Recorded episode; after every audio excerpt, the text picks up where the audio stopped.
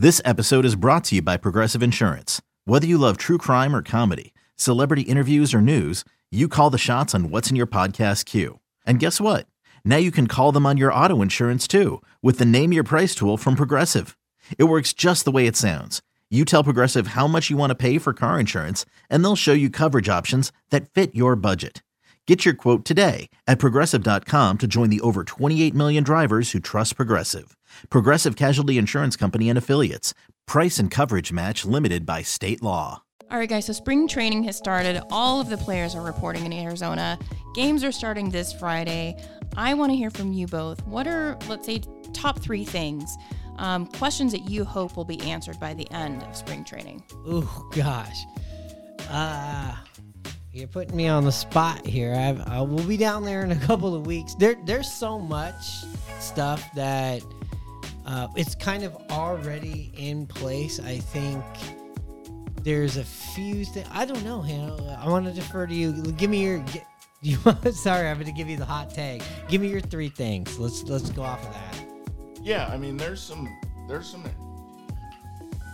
decisions that are probably already made uh, with the roster. It seems like the roster is already kind of set, but a couple few things that I'm looking at is uh, who's going to be able to um, break in and help out this Mariner bullpen. Is it going to be a Casey Sadler?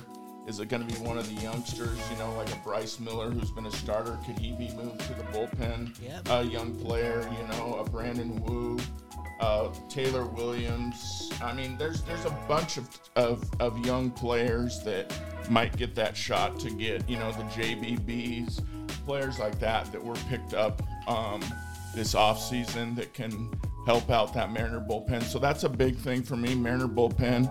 The other thing would be uh, Cade Marlowe. Uh, in, in the outfield, is Yeah. he's gonna is he gonna be able to challenge Kelenic with Taylor Trammell not That's being healthy? thing. Uh, I, I, haven't seen him play that much. Uh, Jerry has talked him up quite a bit.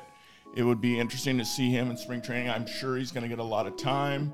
Uh, so it's going to see it's going to be nice to see what kind of game he has. Um, and then the, the, the last thing will be obviously the fifth starter. Uh, it sounds like Marco's kind of it's his to lose, but uh, like I mentioned, um, uh, Bryce Miller, you know, he he's one of the hot guys. Brandon Woo, another guy. Um, Barrera, another starter. So, it. I mean, is there going to be an injury throughout spring training? Will the Mariners shuffle out Flexen? Could they shuffle out um, Marco? To me, just thinking offhand, I think it might be more of a, a Flexen that might go. So it's it, injuries come up. It's just going to be really interesting to see how that fifth starter plays out. So those are kind of my three things. With knowing that the roster is pretty much set, with uh, with the players, the bench players, the Haggerty, the Demo, um, the backup catchers already solidified with uh, um, Tom Murphy. He's healthy again this year. So, I mean, a lot of the questions have already been answered, but those are a few things that are on my mind to see what uh, can happen throughout this spring training. Yeah, and I think as far as looking into what the opening day roster is, I agree with you. As far as like what are the full time, long term 2023 solutions, we can't get into that right now. you know, these Yeah, guys are so, down. know, these guys are just down there weighing in, showing their haircuts off, showing their jean shorts off, uh, doing. You know, it's it's optimism, like we talked at the top. Hi, this is Tim McCarver. This fall, go to the head of the class with Gabe Kaplan and John Travolta. Welcome back, Kotter, this fall on Channel 17, where it's one hit after another. But I would be remiss before we get out of this episode because we're running out of time of talking about uh, one uh, big baseball loss that we had, and that's uh, Tim McCarver. Yeah, I'm glad you brought that up. Um, as a baseball fan, I've been watching Tim McCarver do the national games for many years, back into the early 80s, from when I remember when the Twins were in the World Series back in 87, back in the Metrodome. Uh, Tim McCarver was always the number one analyst on Fox uh, as the color guy. Um, the Mariners obviously weren't in the playoffs for many years, so I heard Tim. He started off with uh, um, Jack Buck, Joe Buck's dad, working the uh, postseason. Before that, there was guys like Joe Garagiola, a lot of play, a lot of guys like that. If you're wondering who is this Tim McCarver, if you're one of our new fans, he would he was in the same position as John Smoltz is right now. Uh, it was before all the analytics. He was just a a baseball guy. It was kind of it's definitely old school.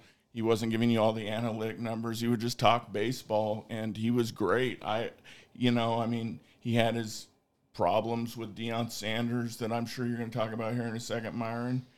That um, you know, kind of was a hiccup in his career, but he was he was a great baseball guy. I really enjoyed hearing his content as a as a color guy on the game of the week, World Series, and uh, he will be missed. He was he was a he's one of the greats. Yeah, and sure you can watch the stuff on in the Deion documentary, but I don't think this is time or the place. So I'm gonna leave that alone for now. Uh, but yeah, maybe one of the more hiccupy things that he didn't like. Uh, you know, I will say on that documentary, Deion tried to explain years later that maybe he tried to make up, and Tim McCarver just didn't think that was enough. And I'm sure that he had his reasons. I mean, Deion is Deion. I love him or hate him. Uh, Tim McCarver definitely growing up watching games with my grandpa Bud. Um, that takes me back. Uh, definitely, like you said, a catcher. Um, toughest position, especially in the era that he played in. Right, you know, this is when they could they treated catchers like dog shit. So, uh, it is a big loss. When you told me when we were just sitting here setting stuff up, you're like, "We should talk about Tim McCarver," and I said, "What happened? What's going on with him now?" And you're like, "He passed away," and I was like, "Holy shit!" No, it means we're getting older. I mean, we've listened to guys like him, Joe Buck, jo- uh, um, like I said, his dad. But I mean, Jon Miller, Joe Morgan has passed away. We we heard those guys on the ESPN Sunday Night Baseball. I mean, it's just you know, it's crazy how time flies, and we're we're we're losing some of the greats.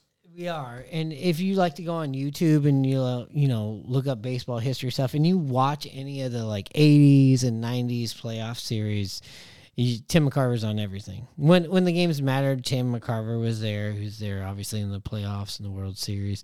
He's uh, R.I.P. Definitely like definitely fits that rye bread and mustard, you know, a cut from the cloth kind of person.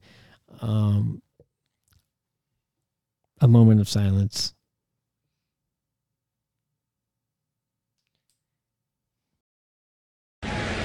It has not been proven, but I think ultimately it will be proven that the air is thinner now. There have been climactic changes over the last 50 years in the world. And I think that's one of the reasons that reasons that balls are carrying much better now than I remember. I, you know, the ball that Ramirez hit out, the ball that Freese hit out. I didn't think either one was going to be a home run, and yet they made it. So that's your inconvenient truth about Major Well, I League think they're going to find that out one of these days. Yes, I do. That's a theory, but we'll see. Most theories.